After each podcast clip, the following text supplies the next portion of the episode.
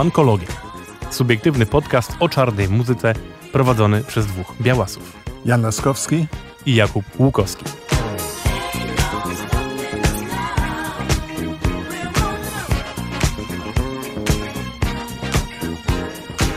Czyli różne pokolenia, różne narodowości, różne doświadczenia, ale jedna wspólna rzecz miłość do muzyki afroamerykańskiej. Soulu, funku, bluesa, jazzu, gospel, rytm bluesa i jeszcze dziesiątek innych odmian i wariacji.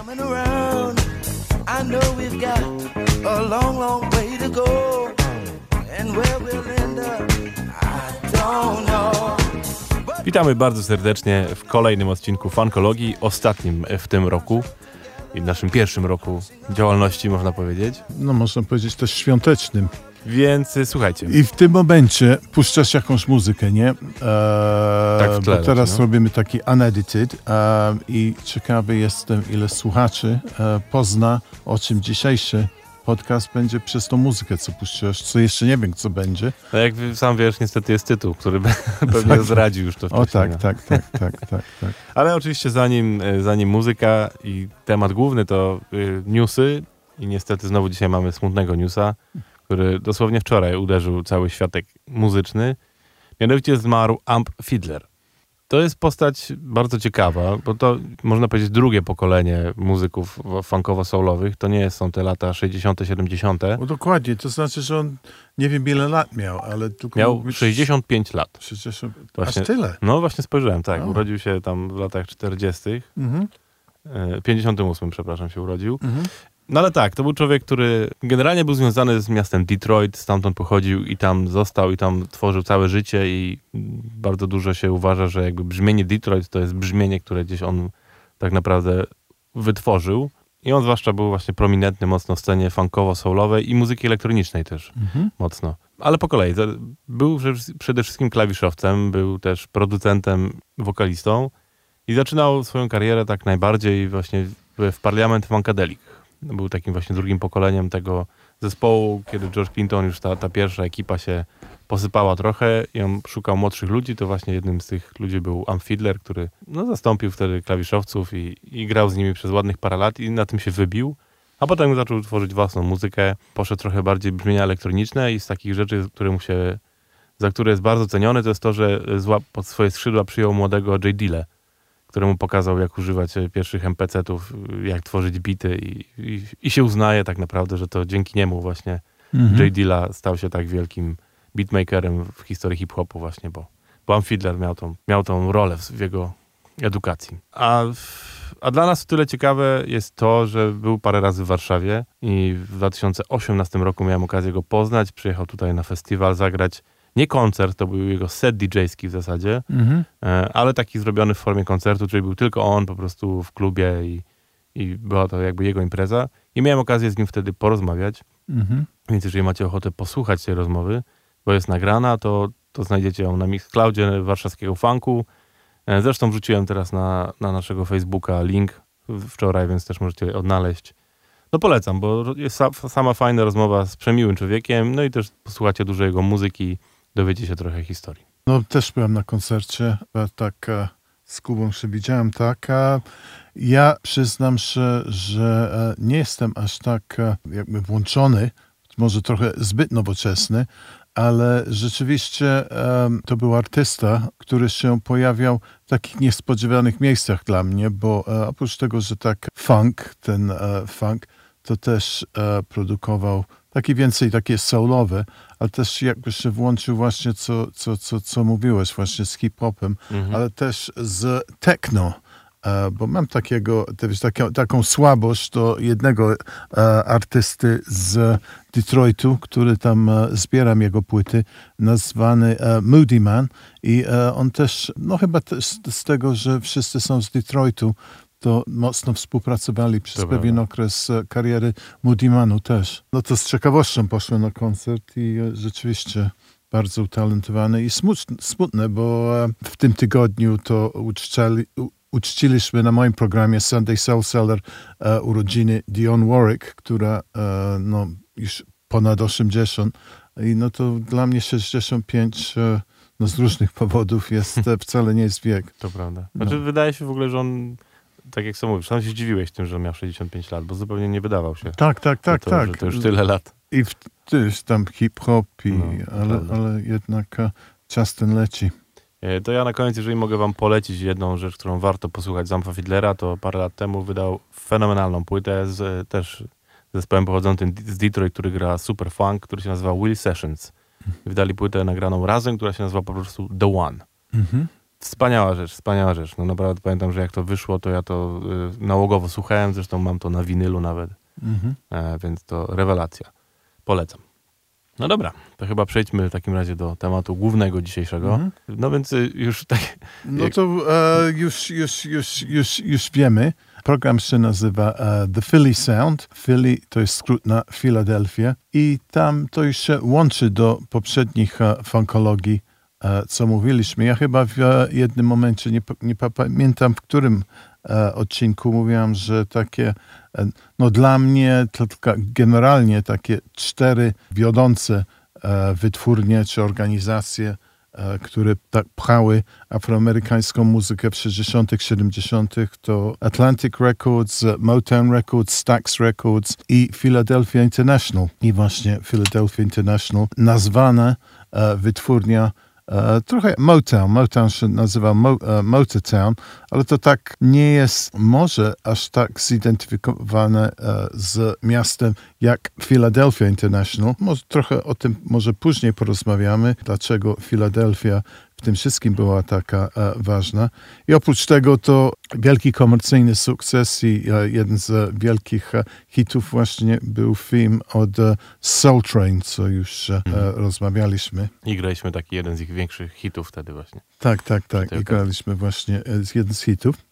I z tego, z czego co wszystko wyszło, bo um, akurat Philadelphia International jako uh, wytwórnia, to naprawdę się zaczęła początek 70. I można powiedzieć, że wzięła miejsce e, Motown Records z Detroitu, która już zgubiła swoją jakby tożsamość. E, rozmawialiśmy o 60., jaka, e, jakie to super lata były, że z jednego budynku tyle hitów, tyle muzyków, tyle talentu, ale już to się trochę rozpłonęło w 70. Było potem przeprowadzka do Los Angeles, dużo artystów, producentów, jakoś się rozniosło i można powiedzieć, że jakoś to wykorzystane przy, przez uh, Philadelphia International, nieświadomo, bo uh, to nie przyszło znikąd, że ktoś, okej, okay, no to weźmiemy miejsce wytwórni Motown, że po prostu jest miejsce dla nas. To już się budowało. To już się budowało od lat 60. oczywiście i teraz podkreślimy dwóch i potem jeszcze jednego postaci, że dwóch młodych muzyków z całkiem bliskich e, otoczeniach z afroamerykańskiej części wielkiego miasta Filadelfii i oni e, się nazywali e, Kenny Gamble i Leon Huff. Kenny Gamble był śpiewakiem, nie był koniecznie muzykiem, ale miał niezły głos. Już zaczął i stworzył swoją grupę The Romeos.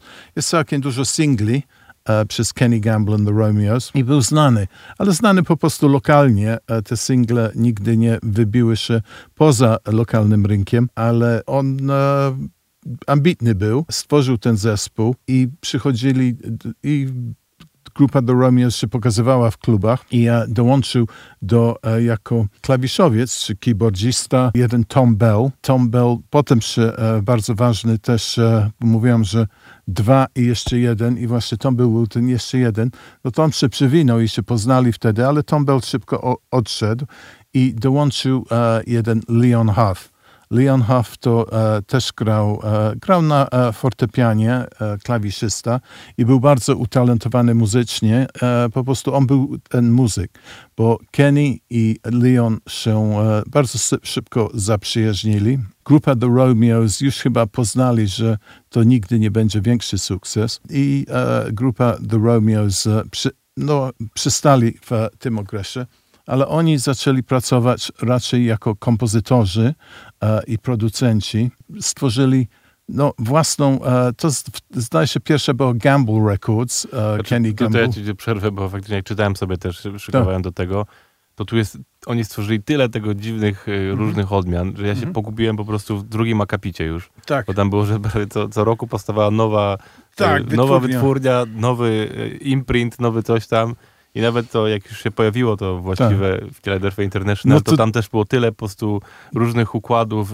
Tak, naprawdę. tak, tak, bo mieli tam e, Pierw zaczęli to zrobić lokalnie i tu zdaje się, żeby były Gamble Records, ale najważniejsze z tego wszystkiego, e, że mieli jeden duży hit. Też było wtedy i to zdaje się było dla Cameo Parkway Records. Cameo Parkway to też e, była chyba największa wytwórnia wtedy w Filadelfii i oni znane najwięcej z tego, że jeden Chubby Checker, co wynalazł ten taniec The mhm. Twist. I to był taki duży... E, I druga rzecz o tej scenie filadelficznej, że to było miasto miasto, gdzie nagrywane było, zdaje się Bandstand, to był e, taki biały Soul Train, American który Bandstand, też, tak. amerykański, który też, e, tam Dick Clark był jeden, ale też e, była muzy muzyka afroamerykańska i była znana tak od tych różnych tańców, że The Twist mhm. był jeden, ale co tydzień e, młodzież tam e, tańczyła i coś nowego wymyślili. Tam, e, jak się patrzy historię tych wszystkich tańców e, w latach 60.,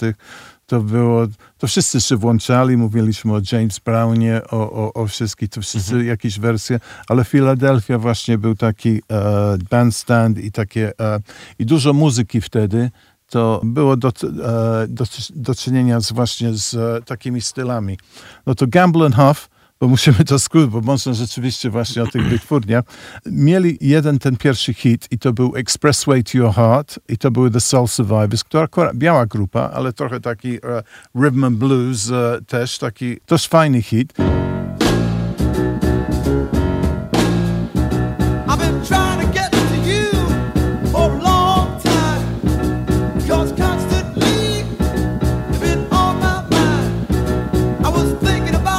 To akurat się wybił poza Filadelfią i e, się zrobił e, większy hit na całe, e, na listach przybojów e, przy Stanach, co dało im taki napęd. Mieli tę drugą lokalną grupę, tutaj się przyznają, że e, jeden z moich faworytów, The Intruders, e, Intruders ich bardzo lubią, bo mieli śpiewaka Little Sonny, który miał taki bardzo, taki błagający, coś tam, nuta jego głosu po prostu jakoś nie uderza w serce. I oni chyba coś widzieli też e, w Little Sunny i The Intruders. I mieli, e, zaczęli pisać, e, produkować, opiekować się. I właśnie ta pierwsza wytwórnia Gamble Records to wydawała The Intruders i oni mieli duży hit Cowboys to Girls, When We Get Married I takie lata e, w latach 60. E, no, już zaczynali swój sukces dostawać. Następnie widzieli, że po prostu za swoje środki te różne małe wytwórnie nie wybiją się i się podpisali kontrakt z większą, większym dystrybutorem i to były Chess Records z Chicago mhm. i tam wtedy stworzyli Neptune i tam też staje się The Intruders nagrywali, ale problem z Neptune Records było, że Chess Records samo zbankrutowało, czy przestało istnieć, to właśnie ci e, bracia Chess, Leonard Chess, właśnie z polskiego pochodzenia, co też może ja bym jaką piątą wytwórnię, ale oni to więcej tak blues i rock and roll, no to tak e, się nie łączy może e, z czym rozmawialiśmy dotychczas. Anyway, no to historia idzie dalej, e, że oni już e, ze swoimi hitami z The Intruders i z Expressway to Your Heart i jeszcze, jeszcze, jeszcze trochę innych, to oni już inne wytwórnie, którzy mieli innych artystów, to zaczynali, no to tu są co się dzieje w tej Filadelfii. Jest uh, Sigma Sound Studio, są dobrzy muzycy tam i zaczęli, zaczęli im wysyłać artystów. I tu też uh, duży sukces był na przykład, że Jerry Butler, The Ice Band uh, z Chicago nagrał dwa bardzo znaczące The Philadelphia Sessions i tam wielki hit Only the Strong Survive, komponowany przez Gamble Huff. Potem też biała artystka Laura Nairo, też e, nagrywała z nimi. E, Wilson Pickett przyjechał, Dusty Springfield z Anglii e, do, do, do nich, jeszcze jeden inny, Joe Simon, Drowning in the Sea of Love. Bo to tam sukcesja e, artystów. I oni już widzieli, że coś tam mają, pisali piosenki, mieli hity, przychodzili różne artysty, to tylko była kwestia czasu, żeby znowu ten pomysł stworzyć e, własną, po prostu własną wytwórnię. I tu ważne, ja, jak już widziałem, w, to było napisane i e, w różnych wywiadach, bo tam E, Kenny Gamble akurat jest dość rozmowny z różnych powodów, że, że, że, że ludzie przychodzą i e, prowadzi rozmowy.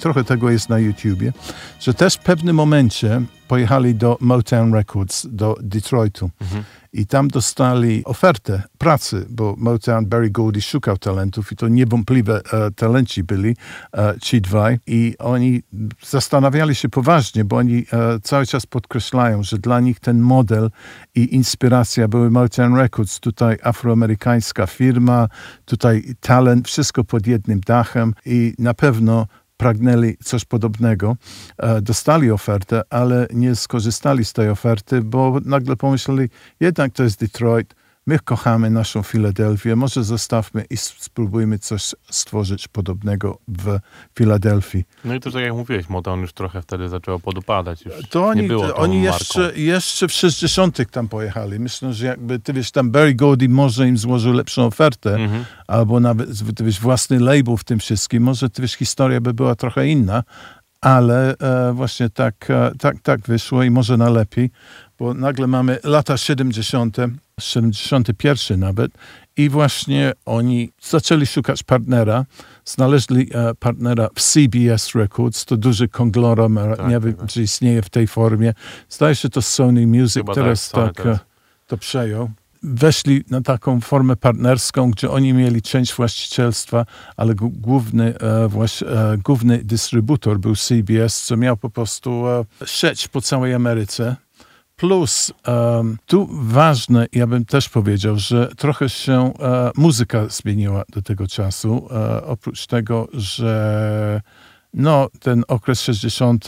i e, iż funk, James Brown i takie inne rzeczy się działy w tle, to radio się też zmieniło. E, przyszło FM radio, co grało e, w stereo e, piosenki. Mhm. Większa, większy zasięg tego radia i znaczyło, że po prostu też e, dłuższe piosenki zaczęli grać i zaczęli grać albumy DJ-a. I to też, bo to było pod wpływem muzyką rockową, że też dla Led Zeppelin rzadko coś tam e, nagrywał, co miało mniej niż 6 minut. Tak. I po prostu e, ta klasyczna forma muzyki pop, gdzie piosenki mieli tam e, nie więcej niż 3 minuty, to jeszcze, je, jeszcze to było, ale to potem ale wpłynęło trochę na Filadelfię. A, no to mamy 70 rok, oni podpisali i ta, e, ten e, label e, nazywał się Philadelphia International i weszli w akcję. Po prostu strasznie, jak, jak byś powiedział, prolific, po, po, że po prostu strasznie... Hmm. Kreatywni? Nie, kreatywni, nie. kreatywni to też, w swojej drodze, ale po prostu e, pisali fenomenalną ilość piosenek. A, że okay, oni tak. tak że po prostu e, tam mówili, że oni w jednym dniu czasami jakoś e, w rekordowym dniu 10 piosenek napisali, e, że, że, że e, po prostu e, tyle tych pomysłów mieli i taką chemię między nimi, tak się uzupełniany. Kenny Gamble był właśnie ten, co rozmawiał, co śpiewał i pisał, e, bo Leon Huff właśnie był e, jazzmanem. Potem tam e, sam nagrywał w pewnych momentach i właśnie miał taki popęd do, do, do, do jazzu i, i, i, i, i bardzo e, był utalentowany. Wszyscy mówili, że jak on też grał, to jakby cała orkiestra potrafił tak grać na e, fortepianie. I dla niego on powiedział, że to było dla niego jakby Gambla spotkał, to jakby z nieba, bo nagle nie musiał martwić się o słowach, że mhm. ktoś tutaj e, wszystko, co on wymyśli, to wiesz, jakaś słowa przyjdą. I te słowa też były ważne w muzyce Filadelfii. Jak e, może dojdziemy. I, I się wszystko zaczęło. Tutaj nie chcę tam e, promować za bardzo, ale mówiliśmy o Wigilii i e, na moim programie Sunday Salsa w tą niedzielę to będzie mix Filadelfii. Wiem, że będziecie chyba przy e, stole wigilijnym, mimo że to nie jest aż takie tradycyjne, może le, lepiej kolendy grajcie, ale to będzie na Mixcloudzie później. I tak nie zupełnie chronologicznie, chronologicznie e, będą e, te główne hity Filadelfii w jednej miksie. I potem usłyszycie po prostu ten, e, te brzmienie, co e, oni stworzyli. Mówiłam właśnie o tych, e, że to nie przyszło znikąd w latach 60. Na mnie wrażenie robi, że to społeczeństwo Filadelfii, ci muzycy i to, że to było takie e, takie społeczeństwo, że oni e, się trzymali razem e, i te muzycy już e, całą de dekadę grali na tym, wiesz, tam może mniejszych hitach. Oni byli tam razem w jednym studiu, wszyscy się znali. I dodali do tego jeszcze, co, że, i to jest trochę wpływ tego Tom Bella, co już e, który Tom Bell, może parę słów o nim, że on był zupełnie, e, miał wykształcenie klasyczne. I dla niego po prostu wcześniej bohaterzy, nie wiem, Beethoven, Mozart, e, gra, e, wiem, wymieniał, że on, on, potrafił grać Chopina na e, fortepianie. No to jego, e, oprócz tego, że potrafił pisać ładne piosenki, to był aranżator. I on wniósł właśnie ten e, brzmienie e, orkiestralne do tego. No to jak się myśli o Filadelfia i szczególnie te pierwsze nagrania, e, czy tam pierwsze i te pierwsze parę lat, to po prostu się zauważa te struny, mhm. że jest cała orkiestra w tym. I oprócz tego jest ten e, rhythm, co jest, można powiedzieć, ten funk James Browna, czy, czy jakoś to afroamerykańskie, co przyszło z taką, takimi falami tych e, strun i całe orkiestralne.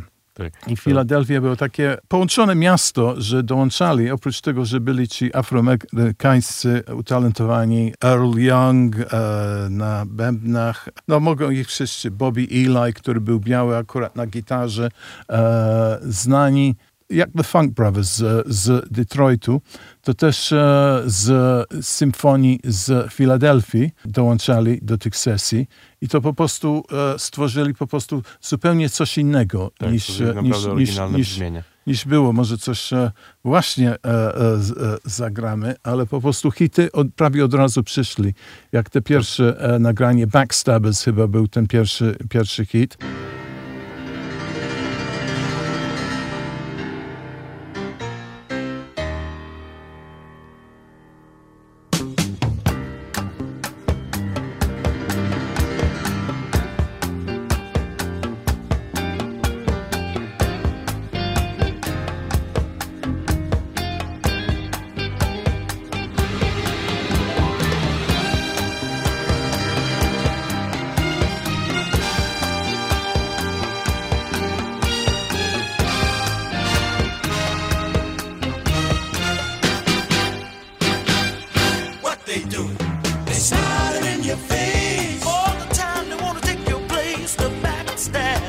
Prawie wszystko napisane przez e, Kenny Gamble i Leon Huff. Tom Bell, może zakończmy wątek o nim, bo on był zaprzyjaźniany, ale nie był jeden z tych dwóch, ale mieli jakąś e, jedną firmę razem, gdzie oni e, po prostu prawa do muzyki jakoś e, swoje opakowali, co, co, co też było ważne dla afroamerykańskich, żeby po prostu te prawa muzyki, żeby oni po prostu, jak było to sprzedawane, że pieniądze przychodziły do nich, nie, nie, nie, nie, do kogoś innego. Tom był pracował jako aranżator, ale jako producent i kompozytor wolił własne rzeczy robić i to jest też e, w historii muzyki Filadelfii też ważne, bo jak on zostawił grupę The Romeos, to zaczął e, sam produkować grupę The Delphonics i tutaj znane Lala Says I Love You, Didn't I Blow Your Mind This Time.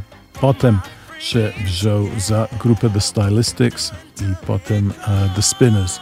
To lubią mieć uh, własne projekty, chociaż współpracował właśnie, zrobił aranżację na uh, wiele hitów Philadelphia International, ale też lubią mieć własne projekty. Potem dalej pracował z Elton Johnem, z Dion Warwick, z Johnny Mathis, no to z wielkimi gwiazdami muzyki show, show business, no to Tom, tam, Tom Bell tam był, e, jest wielki e, geniusz, bym polecał. Niedawno temu wytwórnia Ace Records e, zrobiła właśnie The Great The Songwriting Skills, no to z tak podkreśleniem te piosenki, te, które też napisał sam i z Linda Creed dla grupy The Stylistics. E, dla The Spinners i na pewno po prostu jak e, ściągniecie to jakoś e, ze streamingu czy, czy, czy, czy na kompakcie, jak to wyszło, to zobaczycie, że poznajecie dużo tych kompozycji Tom Bella. Ale wracamy do Gamble Half Philadelphia International, no to wymieniając tych wszystkich artystów, oni szukali po prostu takich super głosów i oni lubili, tak mówią, pisać te piosenki pod te głosy no to dawali na przykład The OJs takie więcej piosenki z takim mes message, z takim uh, przekazem, mhm. że message in our music, backstabbers, takie inne rzeczy, bo ten Eddie Levert, śpiewak z The OJs, to właśnie miał taki silny, nie powiem agresywny, ale taki stanowczy głos i te piękne harmonie The OJs, no to pisali piosenki pod nimi, zmieniali styl trochę dla Harold Melvin and the Blue Notes. Uh, Harold Melvin and the Blue Notes, też taka znana grupa z Filadelfii. OJs akurat przyszli z innego miasta, ale Harold Melvin and the Blue Notes byli z uh, otoczeniu Filadelfii. I oni właśnie takie miłosne piosenki dostawali, takie tak, tak, tak. balady. No trochę też disco do tego, bo...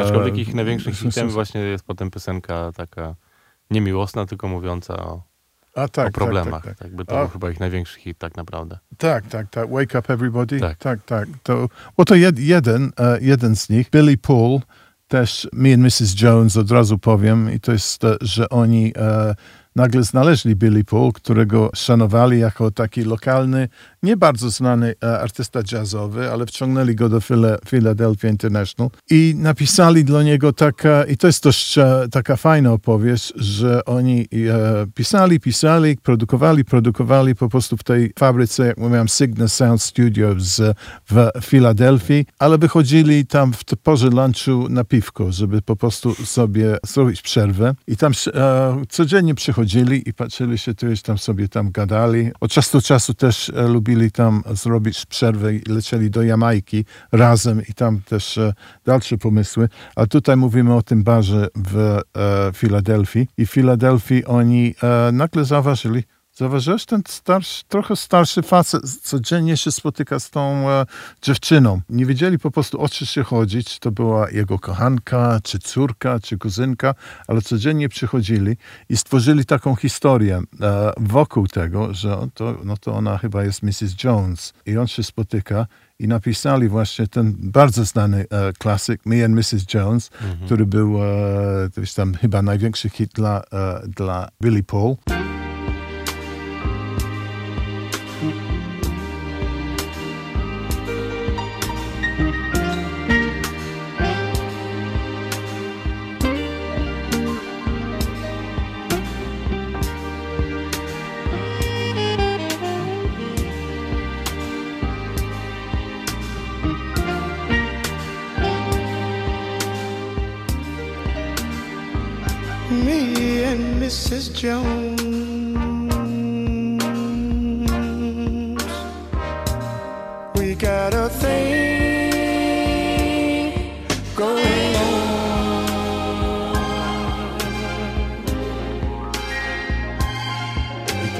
Prostu taka ilustracja, jak oni pracowali, że oni patrzyli, że, że, że te pomysły e, brali wszędzie. E, też e, to, co Kuba teraz powiedział, że message jest też wychodzi ważne z muzyki Filadelfii, bo Kenny Gamble szczególnie tak bardzo się e, no, angażował w różnych e, afroamerykańskich tam projektach wokół Filadelfii też, żeby po prostu inwestycja w szkołę, w edukację, w poprawienie warunków, w którym ludzie mieszkają, żeby po prostu też E, zachęcać młody talent i zawsze całe swoje życie był e, i dość sporo, jak się zrobili zamożni, bo chyba tutaj żadnych szczegółów nie znam, ale chyba z tej muzyki wszystkich, co oni tam e, w 70., potem 80., to zrobili się całkiem zamożni.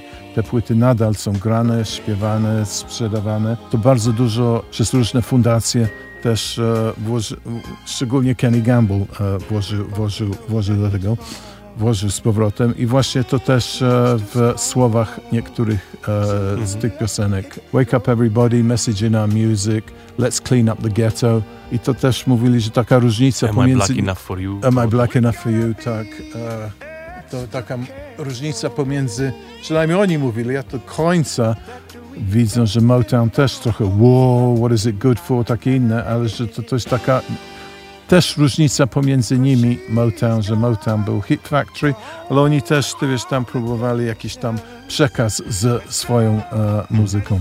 No to tak mówiłem, że można popatrzeć, posłuchać do tego miksu, e, posłuchać do tych e, artystów. E, zaraz przejdziemy do Harold Melvin and the Blue Notes, ale też e, mówiłem, że muzyka się trochę zmieniała. Oprócz tego, że radio się też zmieniło.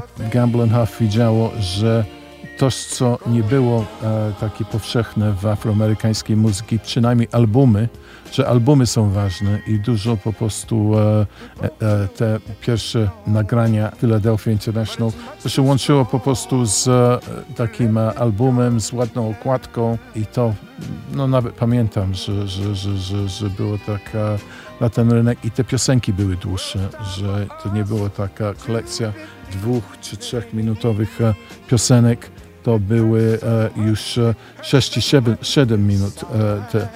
I tu pięknie łączymy się z poprzednią audycją, która właśnie mówiła o tym, jak Marvin Gaye wydał swój album What's Going On, który właśnie pokazał wszystkim, że w muzyce soul album jest tak, istotną. no no właśnie. A jako, że oni powstali w 71 roku, to powstali w roku, w którym powstało What's Going On. Tak.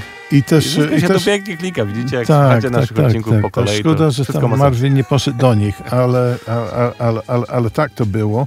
W Nowym Jorku, i to też chyba było w poprzedniej funkologii, funkologii geje, ludzie miasta zaczęli tworzyć właśnie takie miejsce, gdzie przychodzili i tańczyli głównie do afroamerykańskiej muzyki, jest to wszystko udokumentowane, może tam w innej e, funkologii porozmawiam o tym, ale taki brali te płyty e, i tańczyli do nich, to głównie byli, e, były prawie ekskluzywnie afroamerykańskie, muzyka soul, tam Eddie Kendricks i też The Intruders i dużo właśnie tej super nadające się do takiego tańcu muzyka z Filadelfii. I to już e, zaczęli grać z albumów, potem przyszły te single 12-calowe i cały e, jakby ruch disco e, się powtórzył, e, co dominował może muzykę e, w 70. I z tego i, i, i Filadelfia bym powiedział była czołowa po prostu, że już to oni jakby to wyczuli, ten rhythm, te struny były idealne do tańca e, i prawie wszyscy na, naśladowali to, ale nikt nie mógł stworzyć to e, zupełnie. Może, e, bo trochę ja za dużo tutaj e, nagadałem, ale zaraz wprowadzę, bo wiem, że Kuba ma e, definitywną słabość do jednego artysty e, Filadelfii. Ale wiesz co, jeszcze e, zatrzymamy się na sekundę, Tak. bo mówiliśmy o, o tych, że oni mieli trochę też swoich muzyków e, studyjnych, tak jak Motown właśnie, swoich Mhm. Tak. Funk Brothers. E, To oni też e, mieli swoją nazwę lokalną i nazywali się MFSB, A tak. czyli tak, Mother, tak, tak, Father, Sister, Brother. Tak. Mhm. E, I to był też taki zespół, który właśnie składał się z tych sesyjnych muzyków Mhm. związanych z Philadelphia International, którzy grali na tych wszystkich hitach wśród innych zespołów, ale też i tu jest różnica między Funk Brothers, że oni też wydawali swoje utwory, po prostu instrumentalne. Mhm. E, I, no i ten zespół też się zmieniał, też w zależności kto Tak, akurat tak. był I, dostępny. I łączył się z, właśnie z tą orkiestrą. Bardzo fajne zdjęcie, że e, tutaj też takich e, fajnie ubranych Afroamerykanów, Mhm. ale w takim dużym tłumie. I tu jacyś starsi biali panowie stoją za nimi. To właśnie z tej orkiestry, co Tak, tak, grali tak, tam na, tak. na, na, na, na tych. E, zanim The Harold Melvin and the Blue Notes, jeszcze, że jest jeden Earl Young, e, który jeszcze żyje, jeszcze jest bardzo aktywny, aktywny. On stworzył swój własny zespół, nazywa się The Tramps, Disco Inferno, na pewno znacie. No, tak.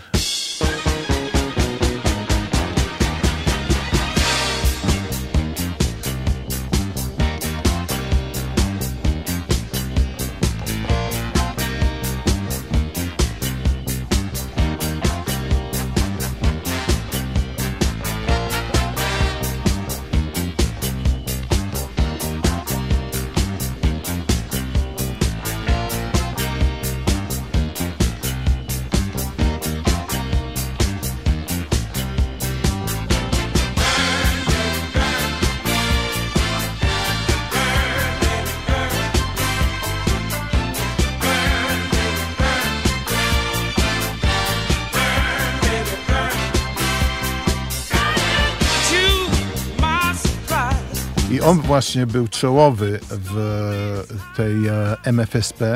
E, był, um, grał na bębnach, e, perkusista i on jeszcze, ja, go e, mam na Facebooku i on jest e, nadal bardzo dumny, bo on po prostu jak pokazuje e, swój pokój w domu, gdzie ma swój e, drum kit jeszcze, e, to ma po prostu dosłownie setki tych e, złotych dysków, Mhm. na których on, prawie wszystko, co, co, co, co z Filadelfią, to on, on na tym grał i też e, arguuje, że on czasami, jest na przykład The Love I Lost, Harold Melvin and the Blue Notes, super, super piosenka, że to oryginalnie była balada, ale on po prostu e, poszedł do studia i zaczął po prostu to już tam, ty się znasz na tym, Mhm. e, że tam, może trochę podwyższymy tempo i się zrobił duży hit disco e, i że Early Young e, będzie w styczniu miał e, wydanie też na Ace Records, który dbają właśnie o e, legacy tych e, afroamerykańskich i że e, jego jakby takie legendarne nagranie, gdzie on e, grał na perkusista, jako perkusista na nich, no to jak ktoś jest zainteresowany kupnem płytami, czy wy, wynajdywanie płytami, to będzie w styczniu The Earl Young Drum Groove. Harold Melvin and the Blue Notes, znani w Filadelfii, bo jest tyle tych wątków, że, że trzeba się e, uściślić. Jeden Harold Melvin i on miał po prostu swoją grupę i swoich muzyków i tam zaczęli, no, zaczęli współpracę z e, Philadelphia International i w swoich muzyków miał e, jednego też perkusistę, nazywał się, Teddy Pendergrass. no właśnie, To jak E, słuchacie nas regularnie, to wiecie, że to jeden z moich, aha, e, z moich idoli. I faktycznie Teddy Pendergrass zaczynał jako perkusista właśnie w zespole Melvina. aha, Ale dosyć szybko okazało się, że poza byciem dobrym perkusistą, to e, jest też dobrym wokalistą. mhm. E, A że był przy, przy nie okazji... tylko dobrym, wybitnym, Tak, a że był przy okazji jeszcze wyjątkowo przystojny, Mhm. był takim bardzo wysokim, wysoki. szczupłym, dobrze zbudowanym Mhm. mężczyzną, to, no to okazało się, że paniom się to podoba jeszcze do tego wszystkiego. No i jakby, wiecie, w mocnym skrócie historia jest taka, że w miarę, w miarę trwania zespołu Melvina e, Terry był coraz bardziej wypychany do, do przodu, bo okazywało się, że to on bardziej działa niż sam Harold Melvin. To tak e, Gamble mówił chyba, bo e, to był e, spór, że on po prostu, oni e, na płycie If You Don't Know Me By Now, Mhm. jak grupa śpiewała, no to oni nagle poszli, bo tam Harold Melvin, to jest moja grupa, śpiewali, kurczę, kto to jest? Ty wiesz, tam e, to on jest Tak. chyba gwiazda w tym. Tak, e, najpierw I oni, że on się nazywa Harold Melvin, tak, tak, a tak. potem trzeba było to I, e, naprawić. Ale, ale my, my, my, my widzimy potencjał w tym. To był ten moment, że oni w studio zobaczyli i kurczę, no to coś musimy po prostu z tym talentem zrobić. No tak, i oczywiście tam były jakieś problemy y, kontraktowe, że tam on był podpisany pod, Hera, y, pod Melvina i on brał pieniądze jakby wszystkich sukcesów, mimo że śpiewał Teddy Pendergrass, to, to całe pieniądze dostawał y, Harold Melvin. Zresztą była taka historia, że oni byli na jakiejś tarasie koncertowej i grali właśnie wszyscy i Harold sobie mieszkał w jakimś hotelu pięciogwiazdkowym i robił tam imprezki, a cała reszta zespołu mieszkała w jakimś motelu w ogóle Mhm.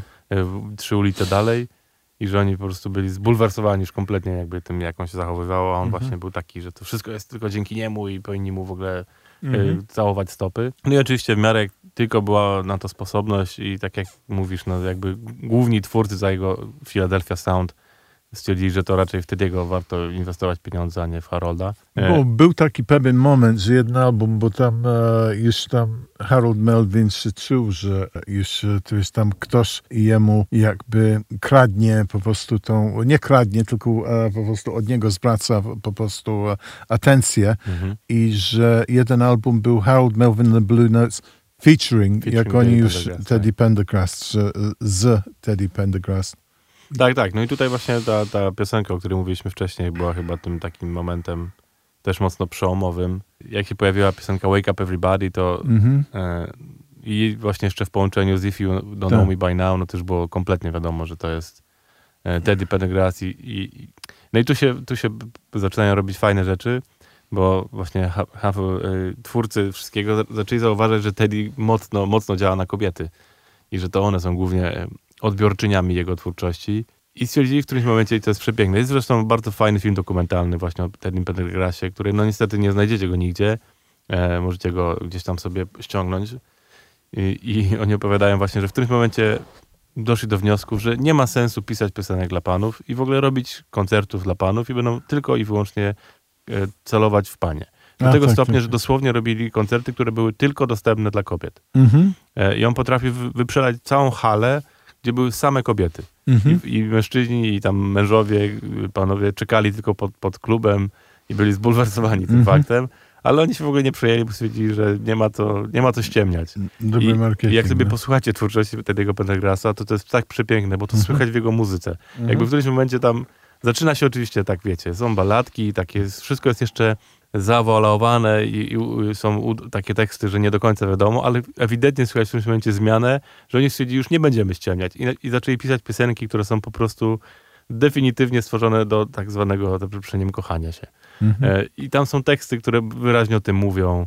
Jest przepiękna piosenka o tym, jak on mówi, chodźmy pod prysznic, ja, Mhm. ty umyjesz mnie, ja umyję ciebie. Mhm. No w ogóle, no rewelacja. Jak to się jeszcze ogląda właśnie w tych e, wersjach live, są, w Mhm. tym dokumencie są pokazane, jak on, Teddy, który wygląda jak wygląda po prostu e, w, bez koszulki, śpiewa taką piosenkę i te kobiety tam po prostu szaleją. No coś Mhm. wspaniałego, naprawdę. Jakby ja bardzo, bardzo szanuję, kiedy ktoś e, przestaje, Mhm. znaczy zaczyna wierzyć w to, że, że może zrobić wszystko i jakby ma takiego artystę, który mu na to pozwala. Bo oni już, e, już bym powiedział, że w 77 to taka hit factory e, i zaczęli się właśnie skupiać na, e, już widzieli, że po Mhm. prostu e, może trochę ograniczają swoje, ty wiesz, tam e, przychodziło do Philadelphia International inni producenci, e, McFadden Whitehead, e, Bunny Sigler, e, którzy też e, mieli, e, tak samo jak w Motown miał, było więcej niż jeden producentów, e, no to pod tym e, jakby parasolem Philadelphia International jeszcze drugą wytwórnię stworzyli TSOP. E, To zrobił się trochę Empirium i tam inni ludzie robili, e, inne hity były, e, niekoniecznie połączone z e, And Huff, innych producentów i oni się skupili właśnie na pewnych artystach i właśnie, Tak. bo gdzie ten talent był i Teddy Pendergrass był jeden i tam... Był jeden z nich. No i tak, i, tak, i oni mocno jakby postawili na niego i jakby... I zresztą w dużym skrócie, no, był, był moment taki, że już było widać, że w zasadzie Teddy wybucha Mhm. e, między, znaczy na cały kraj, bo oczywiście on był najbardziej znany gdzieś tam w środowisku, na początku filadelfijskim, potem w środowisku afroamerykańskim, ale czekali na ten moment, kiedy będzie ten crossover tak zwany, czyli kiedy on zacznie, pojawiać się na listach przebojów popowych, nie tylko muzyki afroamerykańskiej, tylko też białej. I już pierwsze znaki tego były, pojawiły się jakieś pierwsze piosenki, które zaczęły tam na tą listę przebojów e, wchodzić. No ale niestety no, historia potoczyła się zupełnie inaczej, bo e, Teddy Pendergrass dostał, doznał wypadku samochodowego, który go sparaliżował. I tutaj też ciekawostka, że w tym wszystkim jeszcze jest takie nie do końca udowodnione, ale które wszyscy, wszyscy trochę o tym mówią, że Teddy Pendergrass był tak naprawdę lekkim gangsterem e, w Filadelfii i właśnie przez to, jak wyglądał i jakim był człowiekiem, to, to potrafił e, być nieprzyjemny dla swoich wrogów. Mhm. I faktycznie, że trząsł tam lokalnym świadkiem i dużo ludzi się go bało. E, I, i, i powód na przykład, dla którego on był, e, miał wypadek, to dlatego, że jechał za przeproszeniem z dziwką e, swoim wielkim Cadillaciem. Mhm. Po jakiejś imprezie po prostu e, oboje Mhm. byli pod stanem, e, mimo że miał już żonę i dzieci. I, No Mhm. i mieli wypadek, więc nie dość, że jakby sama tragedia samego wypadku i tego Teddy Pendergrass był sparaliżowany i kariera mu się zakończyła, to jeszcze do tego jakby ta otoczka tego wszystkiego, że jechał po prostu z, z kobietą taką, a nie inną właśnie. On jeszcze chodził często w takich futrach wielkich, w kapeluszu, Mhm. e, więc wyglądał po prostu jeszcze jak Bo boss takie mafijny. czasy, nie? Że, Tak, że, tak, że no ale tam właśnie w tym dokumencie to jest fajnie pokazane, że Aha. wszyscy o tym niby wiedzieli, ale nie ma na to żadnych konkretnych dowodów. Mhm. E, bo tam są jakieś historie właśnie, że ktoś jak wtedy zaczynał mieć karierę i się okazywało, że ktoś mu tam zaczął coś robić wokół pióra, no to, to nagle on znikał albo coś. Mhm. No, takie są mocne niuanse mówiące o tym, że jednak Teddy miał tam dobre kontakty w świadku. No, myślę, że Filadelfia trochę taka była, bo są też, bo Gamble and Huff um, i to jest, bo jest książka, co jeszcze nie przeczytałem, ale Kuba mi znalazł w internecie, że jest taki wątek też, bo wtedy jak była afroamerykańska organizacja, płyty i takie inne rzeczy, co nie miały te przewagi, co to jest taka duża, duża korporacja, co już miała stworzone swoją dystrybucję, musieli po prostu naprawdę używając angielski, czy tam e, taki trochę afroamerykański slang, musieli hustle. Mhm. E, I też, że duża forma po prostu, żeby tą muzykę jakoś upowszechnić, trzeba po prostu e, do DJ-ów pójść i po prostu czasami im, e, to jest moja płyta, to jest tam zagra, bo te DJ-e wtedy, e, w czasach przed e, streamingiem, Spotify'em i te wszystkie inne rzeczy, to oni mieli największą, z, największy za, zasięg do e, słuchaczy w domu e, i trzeba było po prostu, to nazywa się payola. I wiem, że Gamblin Huff w pewnym momencie też też e, byli zaangażowani to, żeby dystrybucję swojej muzyki też e, e, musieli po prostu, byli jakoś tam, że płacili różnym lokalnym czy, czy, czy, czy swoim po prostu afroamerykańskim DJ-em, a to się też łączy, że jeden właśnie z tych DJ-ów, co kontaktów, który po prostu mieli dobre relacje i puszczali muzykę był właśnie Don Cornelius, o którym już mhm. rozmawialiśmy, który po prostu e, był ich e, dobry znajomy. Tak, no i też pomagał im właśnie promować ich twórczość mhm. na Soultrainie. I też ta piosenka, o której już e, wspominaliśmy właśnie przy okazji Soultraina, która stała się muzyką jakby przewodnią Soultraina w latach 70., to był utwór właśnie nagrany przez ten zespół lokalny, znaczy studyjny, który się nazywał The Sound of Philadelphia i który był wielkim hitem wtedy i to też chyba największy hit w ogóle tego zespołu. Mhm. Mm, był. No i też jakby ta historyjka, którą to wtedy wspominaliśmy, że Don Cornelius z kolei, który bardzo był e, protektyw wobec nazwy Soul Train, nie pozwolił nazwać tego Soul Train i potem sobie mocno pluł w brodę właśnie, bo to był taki hit. Tak, no to naprawdę, żeby poczuć tą naprawdę magiczną e, erę w muzyce i co było stworzone w The City of Brotherly Love, to jest e, tak zwane Philadelphia, to jest miasto bra braciszczyńskiej E, przyjaźni, bym naj, najlepiej powiedział, gdzie ludzie raczej widzieli siłę e, w pracy e, razem. Na mnie zrobiło wrażenie, jak właśnie teraz te dwóch tytani muzycy jeszcze pamiętają wszystkich tych, co im pomogli, tych DJ-ów, tych muzyków, te lata 60. Takie naprawdę miałem wrażenie, że no nie wiem, jakbym spotkał Barry Gordy z Motown, nie wiem, co bym powiedział specjalnie, na pewno bym coś tam uh, wybełgotał, ale z, właśnie jak uh, z Kenny Gamble, uh, może też z Leon Huffem, ale głównie Kenny Gamble, chętnie uh, usiadł pogadał i po prostu jest taki dostępny. Mówiłem właśnie o tych charykatywnych różnych sprawach i jak on jest złączony po prostu też tam z rozwojem miasta Filadelfii. I to się e, ciągnęło. Oni też e, poza tym, po tych e, klasycznych aktach, Melvin and the Blue Notes, co już wymieniliśmy, The OJs, e, Billy Paul, The Three Degrees, to potem się też trochę skupili na na damskich e, artystach była Jean Kahn, Phyllis Hyman, ale też warto podkreślić, że przyszedł do nich taki może trochę już e, po swoich czasach, ale taki znany śpiewak, taki middle of the road jazz, Lou Rawls, mhm. E, który przyszedł, to musimy e, zagrać, bo to klasyk, który już szukał nową, jakieś, żeby jakoś odżywić swoją karierę. I on też przyjechał do Gamble Huff w Filadelfii i nagrali uh, You'll Never Find the Love That Mine, I'll See You When You Get There. Parę takich klasyków, co po prostu do tego dnia mm. ludzie, ty wiesz tam, o, ty wiesz, jak, jak usłyszą to, to po prostu uh, taka piękna kawałek muzyki, że, że, że i właśnie to ma ten Philly sound, te struny, ten uh, po prostu ten, wiesz, ten beat i, i, i, i, i, i to też warto było podkreślić. Ale jedna rzecz, co mnie, nie wiem czy spulwersowało, ale bardzo zdziwiło, bo e, ja mówię, to był wielki sukces. Tam e, miliony i miliony rek, e, sprzedanych. Mówią, że 3000 piosenek. Jakoś oni, oni e, tak policzyli, że oni napisali razem. Um, ile złotych albumów, 170 zdaje się złotych albumów i, i, i, i płyt i, i, i różnych rzeczy, um, że oni pierwszy Grammy, bo rozmawialiśmy właśnie o, o, o, o, o, o, o, o, o Grammy w innych, to, to dopiero dostali e, w latach 80., ale tak. nie z jeden z ich produkcji. Tylko to za, było, tak, za cover ich piosenki. No. Za cover ich piosenki i to biali artyści Simply Red, że dopiero wtedy to gramy jakoś, o, jestem ci Gamblin Half, może ty wiesz, tam e, damy im nagrodę teraz, bo jakiś tam... No tak, ale tu wracamy no, no, do klasycznej tak. Niestety historii o tym, jak po prostu przemysł muzyczny w Stanach Zjednoczonych był zdominowany przez białych i oni się nie mhm. patrzyli na... na nie, I trochę później się może... Tak, i dopiero tam... potem się ratowali tym, no. Tak, tak, Więc tak. Y, oni otrzymali później to Lifetime Achievement Grammy.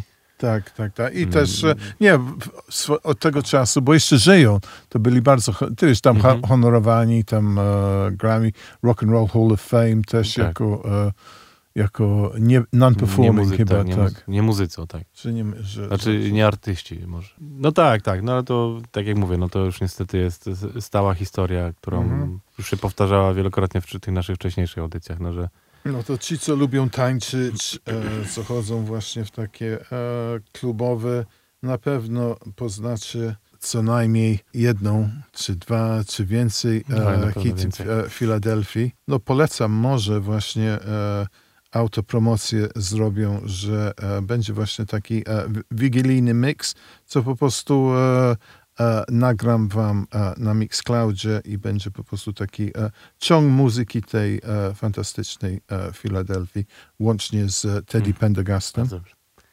No to ja jeszcze na koniec też dodam jeszcze raz Teddy'ego, mhm. bo też wydaje mi się, że na, naprawdę no może, warto, może, warto może na jego się skupić, bo to był ważny. Tak. Ciekawe, ciekawe też dla mnie jest to, że ja osobiście jakoś nie, w, nie wszedłem nigdy mocno w Philadelphia Sound. Jakoś to mm, ze strony mojej funkowej trochę mnie to ominęło. I to zacząłem Może to te struny, nie? Zastanawiam się nad tym, dlaczego tak jest faktycznie. Że, no bo jest tam mnóstwo świetnej muzyki, no naprawdę. Ja teraz mm. też y, powłączałem sobie różne kompilacje i po prostu no, znam no, trzy czwarte tej muzyki, ale mimo to jakoś w tym moim funkowym pojęciu rzeczywistości to nie było jakieś jedno z ważniejszych dla mnie. To mm. było mhm. takie, że tak, tak, tam były takie parę piosenek, ale raczej właśnie to jest takie no już trochę bardziej wchodzące właśnie w disco, że to jest rozmyte i chyba tak jak mhm. mówisz, te smyczki sprawiają, że to się jednak tam trochę rozmywa. Zresztą jest takie fajne zdanie, które powiedział Fred Weasley, mhm. czyli trębacz Jamesa Browna, który właśnie nazwał to, to brzmienie filadelfijskie jako funk e, z, z, w muszce. Tak. Czyli, że, że bow tie, tak, tak. że to jest taki właśnie klasyczny funk, tylko taki właśnie e, ja myślę, że, że skutki dla afroamerykańskiej muzyki może też nie były najlepsze, bo e, ten ruch, co nie można im powiedzieć, że, że to ich wina była, bo oni po prostu może mieli zupełnie inne cele. Oni wiesz, tam promowali swoich artystów i mhm. tak, ale że po prostu zrobiło się disco i po prostu raczej płyta e, i kto śpiewał, nawet wiesz, tam na niektórych nie było po prostu e, kto śpiewa na tych. I to, to wiesz, tam tak połączone było właśnie z muzyką disco, co od razu, ty wiesz, tam możesz się trochę kręcić nosem, bo tyle, ty wiesz, no tak, no wiesz, też no, wyszło. Historia disco tutaj się wkrada, która jest też no, ponownie klasyczną historią zawłaszczenia po prostu kultury afroamerykańskiej. No bo jak dzisiaj myślimy o disco, to tak naprawdę myślimy głównie o białych artystach i to wszystko niestety za, przez film, jaki dobrze znacie, czyli Saturday Night Fever z Johnem Travoltą i Bee Gees i w ogóle, E, to też jest jakby historią innej wytwórni i, i, i która się wypromowała. Ale też jest filmie. trochę Filadelfii na tym albumie. Jest, jest, oczywiście, że tak, ale mimo to, wiesz... E, właśnie e, Disco Inferno. O, o, to jest jakby dla mnie taki klasyczny przykład tego, jak właśnie powstała piękna kultura, muzyka mhm. rodem po prostu z afroamerykańskiej kultury, którą nagle okazało się, że właśnie ona się sprzedaje w grubych milionach, jest wokół tego stworzona cała kultura też klubowo-taneczna, którą można wykorzystać. No a przecież nikt nie by nie zrobił białego filmu, znaczy czarnego filmu za tyle pieniędzy, za, za które zrobili film z Johnem Travoltą. No wtedy. Wtedy, wtedy, tak, tak, tak. tak, no, tak tak. mówię. Oni wtedy mieli możliwość kręcenia filmu, wiesz, no, o biegających gangsterach po Brooklynie, nie? Mhm. Mm, I to był jakby szczyt możliwości tak naprawdę, mhm. a tutaj trzeba było wydać duże pieniądze i zrobić porządny film. Mhm. E, ale też, no, to na pewno jak zrobimy odcinek o, o Black Exploitation całym, to też do tego dojdziemy, jak oni Mhm. właśnie ponownie zrobili film, który wykorzystał całkowicie e, coś, co stworzyła znowu kultura afroamerykańska, czyli jakby cały koncept powstania filmu, który, dla którego soundtrack jest tak naprawdę ważniejszy niż film, to jest znowu coś, co się powstało przy okazji właśnie Black Exploitation i, Mhm. i tworzenia, e, no właśnie łączenia muzyki z, z filmem. Więc no niestety, niestety tak się stało i wydaje mi się, że Filadelfia po prostu jakby sama sobie trochę strzeliła w tym w stopę, ale też nie do końca. No bo dlaczego? Oni po prostu tworzyli sobie swoją muzykę, która im się podobała Mhm. i która się świetnie sprzedawała. No ale no, nie, nie przeskoczymy po prostu historii Amery Ameryki. No. Mhm. Biali tam, zwłaszcza w tamtych Nie, latach, to miało swoje miejsce. przejmowali, e, zysk, zarabiali na tym więcej. Bardzo tak ważne jest, w no. ewolucji muzyki, bo ja mówiłam, że bez może Filadelfii i te 12 celowe, co te DJ-e, bo to jest to, to oprócz tego, że to jest to brzmienie, że po prostu co taka, jak to technicznie wszystko jakoś, Mhm. e, to jest tam, że potem e, DJ-e zaczęli po prostu, ty wiesz, co tydzień, co jest, ty wiesz, tam e, te 12-celowe, zaczęli to, ty wiesz, to pompować w dyskotece, nikt się nie pytał, kto to jest, e, czy to no, jest, ty tak. wiesz, tak, po prostu, czy się można tańczyć do tego. I tak muzyka klubowa po prostu, Mhm. ty wiesz, tam się e, rozwijał, potem mamy, ty wiesz, tam e, techno, house, e, właśnie, ty wiesz, ten Earl Young właśnie, to ty wiesz, ten, e, bo nie powiem, że on mówił, że to dla niego była praca, to nie jest, e, może Gamble and Huff zarabiali po prostu, ty wiesz, z kompozycji i z, ty wiesz, tam z właścicielstwa, ale on był po prostu perkusista, jako, jak to wszystko jakoś minęło, on musiał iść dalej, i Mhm. właśnie, ty wiesz, grał dla South Soul Records, South Soul to też e, No też legenda. też e, legendarne, ale to jest takie drugie połowy 70. Takie połączenie z disco, ale już tam e, house, e, do house'u też i potem też e, Earl Young po prostu musiał, bo musiał pracować cały czas Mhm. e, i, i, i, i, i ty wiesz, te złote dyski, co mu wisia, wiszą, ty wiesz, tam e, dumnie w jego salonie, to też nie, nie znaczyli wielkie pieniądze, tylko jakieś pewne honorowanie, ale musiał dalej i do tego dnia Earl Young, e, pokażę, pracuje. Jego zespół The Tramps jeszcze w jakiejś formacji. On jako oryginał e, tam jest. E, bardzo chyba z czego, co wiesz, na Facebooku go obserwuję, lubi chodzić, e, jeździć na te rejsy, e, co w Ameryce są popularne. E, statkiem, jak się Tak, jeździ tak. różnie i, to, i jest taki podkład muzyczny, że e, jest taki disco cruise i tam e, The Tramps i dla niego to jest, to jest jakiś starszy pan, ale z wielką werwą i energią, ale lubi sobie, ty wiesz, tam popływać, ty wiesz, co wieczór trochę pograć i ma, ty wiesz, tam e, e, i widać, że ty wiesz, tam ma dość komfortowy styl e, życia. No I on dla, on dla mnie i właśnie te fajne Gamble and Huff, co ty wiesz, tam super e, para, co jeszcze razem ponoć pracują, ale nic, nie słyszałem skutki tego.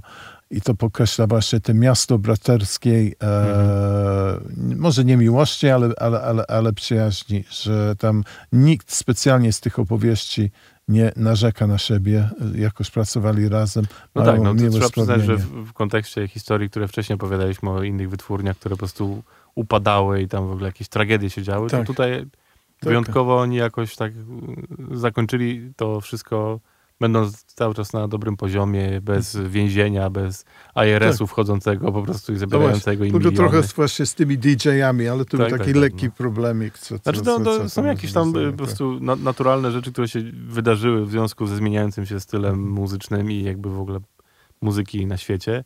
Ale tak, no oni, im się udało jakoś y, bez większych dramatów to wszystko mm, prze, zakończyć ten, i przejść jakby dalej, nadal bie- mają z tego pieniądze i, i żyją. No. Mhm. E, no dobra, a ja wracam jeszcze raz do tego, te, tego Pendergrassa, bo mam taką płytę jego, która jest dla mnie najwspanialsza ever, to jest jego druga płyta, Która, którą która, wydali która?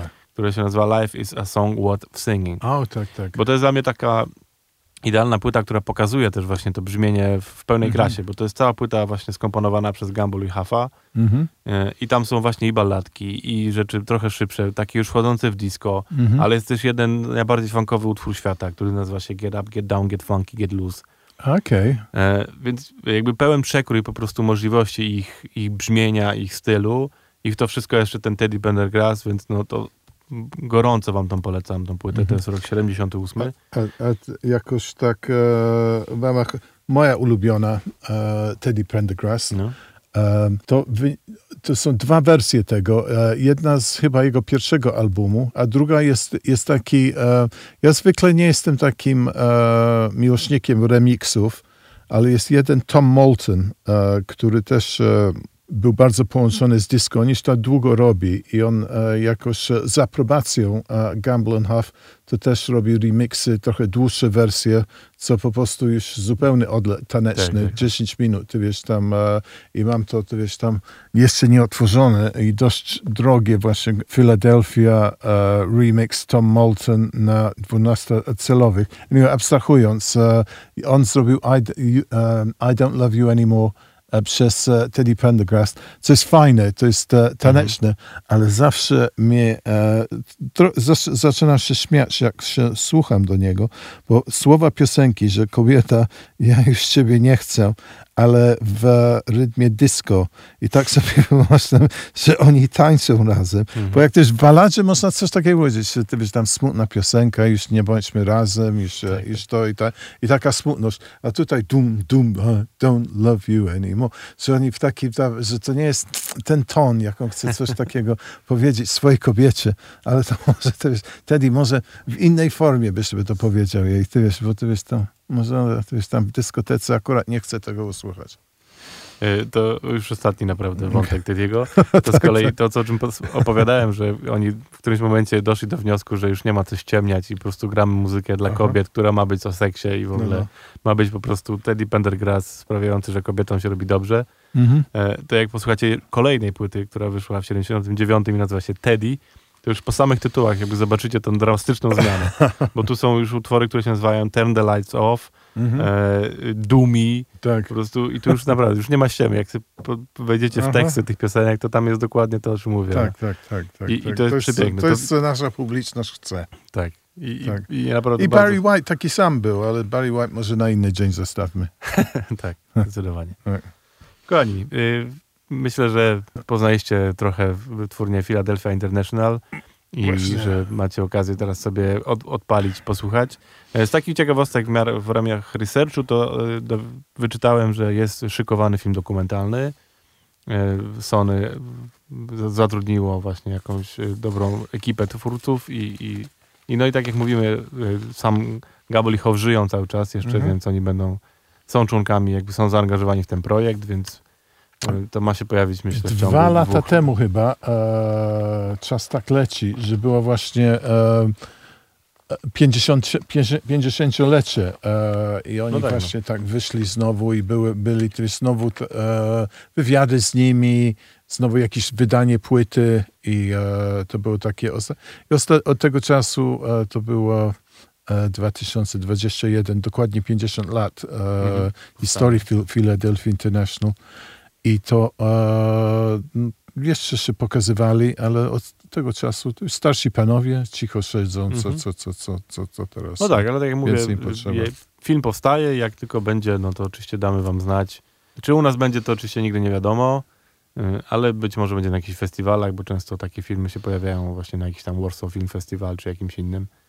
No więc będziemy trzymać rękę na pulsie, będziemy wam dawać Będziemy, znać. będziemy. A wy możecie sobie oczywiście odpalić na, nawet na Spotify jest specjalna playlista Mhm. oficjalna Spotify'owa, jak wejdziecie sobie w Soul, taką zakładkę, to tam jest playlista, która się nazywa Philly Soul.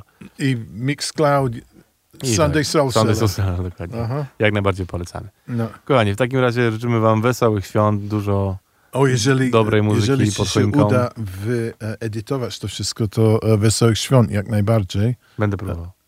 No to e, jeżeli nie, to Wesołego To, to, Sylwestra. tak, to dobrego Sylwestra. Puśćcie e, na Sylwestra co najmniej jeden I Love Music na przykład, The OJ's, e, co, co po prostu, albo The Love I Lost e, i e, gwarantuję, że wieczór będzie sukces. Dzięki wielkie w takim razie. Słyszymy się w przyszłym roku. W przyszłym roku, do widzenia.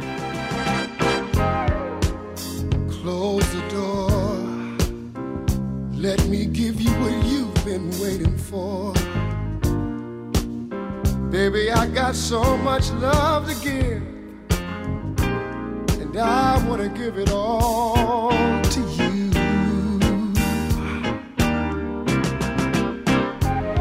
Close the door, no need to worry no more. Let's bring this day to a pleasant end. Girl, it's me and you.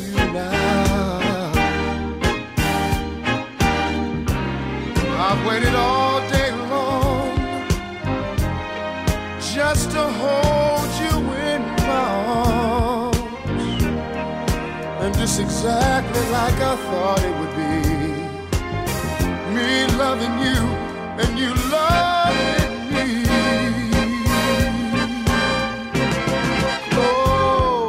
The door. Let me rub your back where you say it's sore. Come on, get closer and closer, so close to me. Let's get lost in each other.